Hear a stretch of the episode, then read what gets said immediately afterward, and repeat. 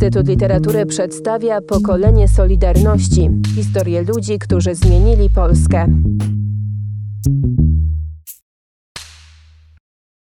Sytuacja polityczna, y, gospodarcza była tak zła, że już dłużej nie można było niczego wytrzymać. Sklepy były puste. Z telewizora, z radia lała się tam, mówię, obrzydliwa, nachalna propaganda sukcesu. Otaczało wszystko kłamstwo.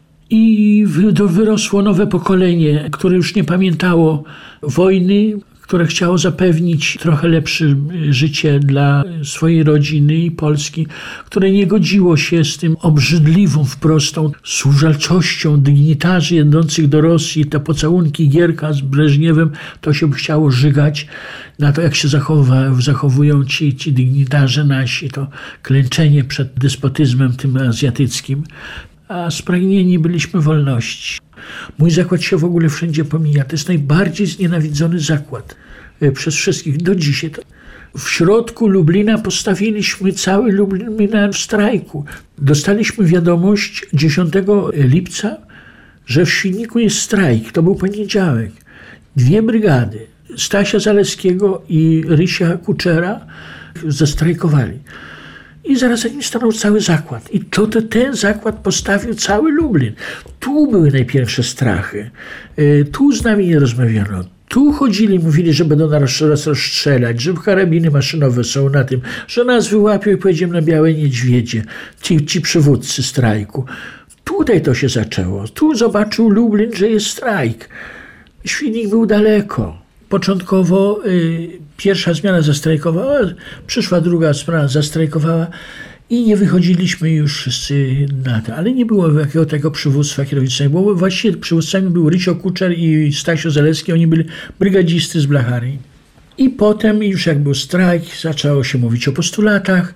Nikt z nami na początku nie rozmawiał. Na początku były tylko straszenia, chodzili wysłani ludzie, którzy nas tam wystraszyli, ale w końcu jakieś takie, sami żeśmy sami sformułowaliśmy postulaty takie, no, różne to były postulaty. A pierwszy to był najważniejszy, to było to, że żeby nie karać tych już przywódców. No w końcu wybrano z każdego oddziału trzy osoby, czyli taki komitet, on się nie nazwał ani protestacyjny, ani strajkowy, po prostu no, uznaliśmy, że nie nazwiemy go do żadnego. Delegaci, po prostu jesteśmy załogi i nie, nie jesteśmy żaden komitet, żadna komisja. W kupie łatwo być agresywnym i wysuwać żądania ale kiedy już przyjdzie, żeby reprezentować coś i mówić, no to wtedy się dużo wycofuje. Ja trzeba powiedzieć, że wiedza historyczna była bardzo kiepska. Właściwie wiedza historyczna zaczęła się od 78 roku. Od wyboru Jana Pawła II na papieża, w tym momencie, u mnie w zakładzie, mnie nazywali jasnowidzem dlatego że ja już przewidziałem wybór Jana Pawła II, Karola Wojtyły lub Wyszyńskiego na papieża. A dlaczego tak mówiłem? Bo ja słyszałem, jak papież w wolnej Europie, jak papież Paweł VI mówił, chcieliśmy nawiedzić nas Matkę Boską Jasnogórską na milenium tysiąclecia, ale nie pozwolono nam, ale przyjdzie taki czas, że zastępca Chrystusa na ziemi nawiedzi Matkę Boską Jasnogórską. To mówił po polsku Paweł VI. Strach i maraz po roku 76, kiedy już się wydawało, że, że wrócili do tych samych metod, czyli pały, pały, jeszcze raz pały, ścieżek zdrowia, może jeszcze nie morderstw, chociaż też się zdarzały. Wydawało się, że to już społeczeństwo z głowy opadły i ta wiadomość Rzymu, to habemus papan 16 października podany o 19 przez Radio Londyn jako pierwsze, to przesłanie Pawła na drugi dzień po inauguracji, kiedy mówi o nie ma przyszłości bez przeszłości. To powinno być we wszystkich szkołach, na pierwszych miejscach. W 80 roku przyszedł do mnie pan, kiedyś powstała komisja założycielska i mówi, proszę pana, ja jestem żołnierzem, był kierownikiem administracyjnym. I mówił, panie, proszę panie Ryszardzie, ja na was czekałem 35 lat. Ja jestem żołnierzem z Monte Cassino i żyję pod innym nazwiskiem. Ja mówię, wie pan co, niech pan jednak jeszcze będzie tak. Ja wiem tylko tyle, że władza nigdy nie oddaje władzy za darmo, o tak sobie. Prawdopodobnie już nie będą mordować, ale bić mogą. więzienia mogą być pełne. I wyczuwało się powszechnie, że coś się zmieni ludzie zaczęli nie wierzyć telewizji i radiu, zaczęli słuchać wolnej Europy u mnie w zakładzie, w każdym prawie pomieszczeniu, tam gdzie były jakieś kantorki i kartorki, ruskie radia, które miały zakresy 16 i 19, na tych zakresach drutu kawałeczek z anteny do, do piorunochrona, bo wtedy jeszcze było albo do rynny i słuchaliśmy w tych zagłuszaniach y, wolnej Europy. Nachalna ta, ta propaganda sukcesu w zderzeniu z tym, co się naprawdę działo, wywoływała bunt, zadrażnienie. A oprócz tego, o co tu dużo mówić, już nie było nic w sklepach, nie było co dać dzieciom. Doszło do, do tego stopnia, że, że się ludzie przestali się już czegokolwiek bać. No cóż ja mogłem zrobić, że jakby czy mi dziecko miało z głodu umrzeć, czy ja, czy, czy, czy ja, czy ja po prostu nie mogłem utrzymać rodziny. Adrenalina poszła tak daleko, już tak żeśmy się zmontowali, ta grupa, która dotarła, ponieważ tych 33 osób, które szły na rozmowy z komunistami, z władzami, większość to były jedyne chyba wybory, w których ci, co wybrani, nie chcieli być wybranymi. Z tych 30-14 wydziałów po trzy osoby, które miały się udać doszło do tego, jak ja myślałem, że mniej, ale taki Wojtuś Surma, który był twórcą tego pomnika, to powiedział, że dotarło nas 18 tam do tej rozmowy, a reszta uciekało. Już nie było odwrotu, po prostu nie było odwrotu.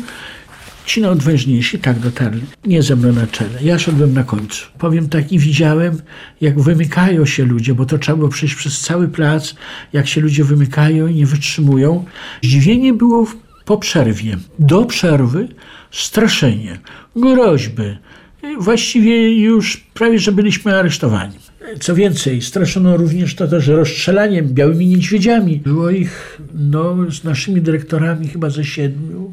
No mniejszości byli, a tak, ale oni, my siedzieliśmy na krzesłach, a oni za biurkiem takim czerwonym. No i to oni mówili z pozycji siły, nie my. Myśmy im napisali na kartce swoje postulaty. Prawie, może nie wszystkie, ale większość pamiętam. A chyba było z, z 10 było tych postulatów. Niestety nie spisaliśmy protokołu. Byliśmy tak zadowoleni. Gdy po przerwie wrócili, zarządzili przerwę i wyszli, zarządzili, wrócili zupełnie inny ton. Już nie było strachów, pytania czy spełnienie naszych podstawowych żądań, czyli podwyżki, nie aresztowania, to dwie takie największe podwyżki i to, to, przywrócenie ceny w, w stołówkach, słynny kotlet. U nas było szmaty akurat i mydła. W następnych wyborach do Rady Zakładowej będzie mogła załoga zgłaszać swoich kandydatów. Oczywiście i dyrekcja, i wszyscy, ale, ale i również będą mieli delegaci zgłaszać. No takie jak, jak to, że stała premia była pewnie tam, że podwyżka o ileś tam, to była też nie, że te ileś tam, ale nie tyle i że w jakimś tam czasie zrównoważenie rodzinnego z policjantami i z, z wojskiem, że to samo było. Zaopatrzenie sklepów też tam było inne, dystrybucja żywności. Jeszcze coś tam było, ale to tak już mówię, nie bardzo sobie przypominam. Już wrócili, tak jak mówię, i zaczęli rozmawiać, że niektóre postulaty będą spełnione, że tak, żebyśmy się zabrali, do pracy. I i właściwie wyszliśmy zadowoleni po czterech. Czwartego dnia zostały to podpisane. I takim wielkim, jak gdyby nagrodą za to wszystko, jak żeśmy schodzili, a na samym, bo to było na drugim piętrze, czy na trzecim była świetlica, już nie pamiętam. Schodziliśmy na dół, a na parterze była służba zdrowia i wszystkie pielęgniarki i na czele z panią doktor, to było coś naprawdę niespokojnego, że pierwsze nas powitały pielęgniarki i Ania, lekarz, młodziutka wtedy lekarz, zresztą bardzo ją pobili w czasie pacyfikacji strajku. One były do końca naprawdę na strajku, ale to była nagroda dla nas w tym momencie. I od tego momentu my byliśmy już traktowani nawet przez dyrekcję jako ta prawdziwa reprezentacja z, e, załogi. Bardzo mnie wspierała żona. Zobaczyliśmy, co się dalej dzieje. Potem zaczęły się te nasze marsze, jak MPK stanęło, prawda? I te marsze uśmiechniętych ludzi do zakładu pracy, z LSM-u, takie szpalery ludzi, uśmiechniętych ludzi, wesołych ludzi, którzy się do siebie uśmiechali, mówię, do pracy szli, którzy nawet nie strajkowali, szli do pracy, a MPK stało, więc szli. Sklepy strajkujące, puste półki, panie z zabruchami, bo PTHW stanęło, prawda? Ludzie nim gdzieś, nie wiem skąd to jedzenie brali, jakieś to, i jak to żywili, skąd oni tam mieli, sklepy pozamykane, część, część puste zupełnie i uśmiechnięte tylko ekspedientki. PTHW stało, czyli dowożące, do... nikt się na nikogo nie obrażał. Z Michałem chodziliśmy na te e, spotkania z księdzem Brzozowskim, do Onemsesie, z księdzem Brzozowskim, profesorem Benderem i profesorem Kerstenem. Oni wszyscy trzej reprezentowali jak gdyby inny, inny pogląd. Praktycznie od 10 lipca byłem członkiem Solidarności, ale ja jako w Komisji Zakładowej odpowiedzialny za szkolenia to do mnie właściwie należało to mówienie o historii, zapraszanie gości. Byłem w pierwszym strajku do samego końca i w komitecie założycielskim i wybrany do Komisji Zakładowej Solidarności do prezydium czteroosobowego, czyli jako wiceprzewodniczący, tylko nie etatowy bo Michał został przewodniczącym, e, Artur Bury e, wiceprzewodniczącym, Janek Bochras sekretarzem, a ja członkiem prezydium, ale zwracali się do mnie, panie przewodniczący, bo chociażbym nie etatowym. Ale to ja zapraszałem czy Kerstena do zakładu, czy Sławka Kołzłowskiego, ekonomista do zakładu. Ja zaprosiłem Kazia Świtonia, który tu u mnie nocował, dwukrotnie był w Lublinie. Chciałem zaprosić Krzanowskiego. Podchodziłem z wielką rezerwą do Gdańska i do Wałęsy w tamtym czasie. Ja utrzymywaliśmy ze Szczecinem, a mnie z tym bardzo wspieraliśmy KPN. No, trzeba przyznać, że byliśmy bardzo mocno związani z KPN-em. Ja sam osobiście no, nie złożyłem nigdzie podpisu pod KPN-em, ale w 1989 roku podczas wyborów 4 czerwca byłem mężem zaufania w komisji okręgowej, czyli w tej wyższej KPN-u.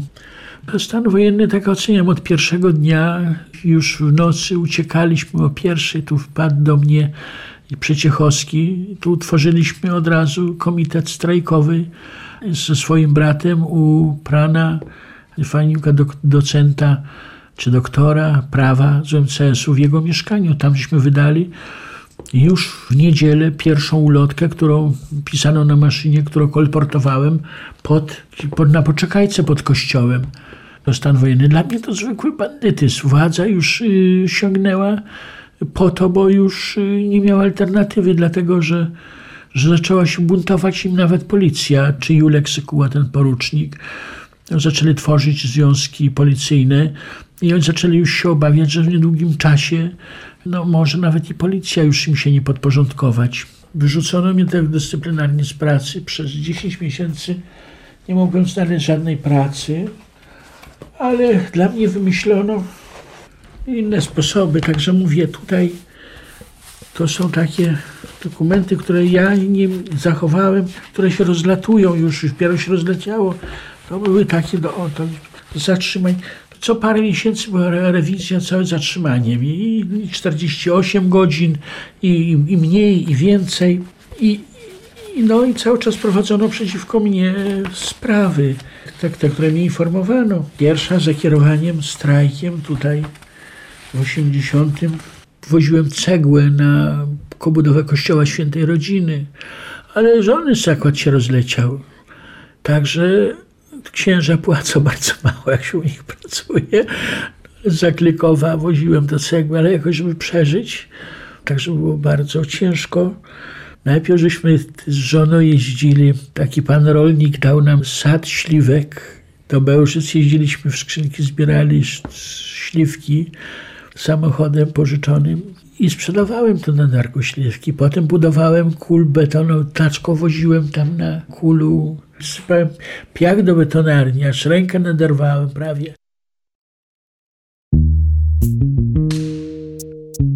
Pokolenie Solidarności. Cykl podcastów przygotowanych przez Instytut Literatury w Krakowie.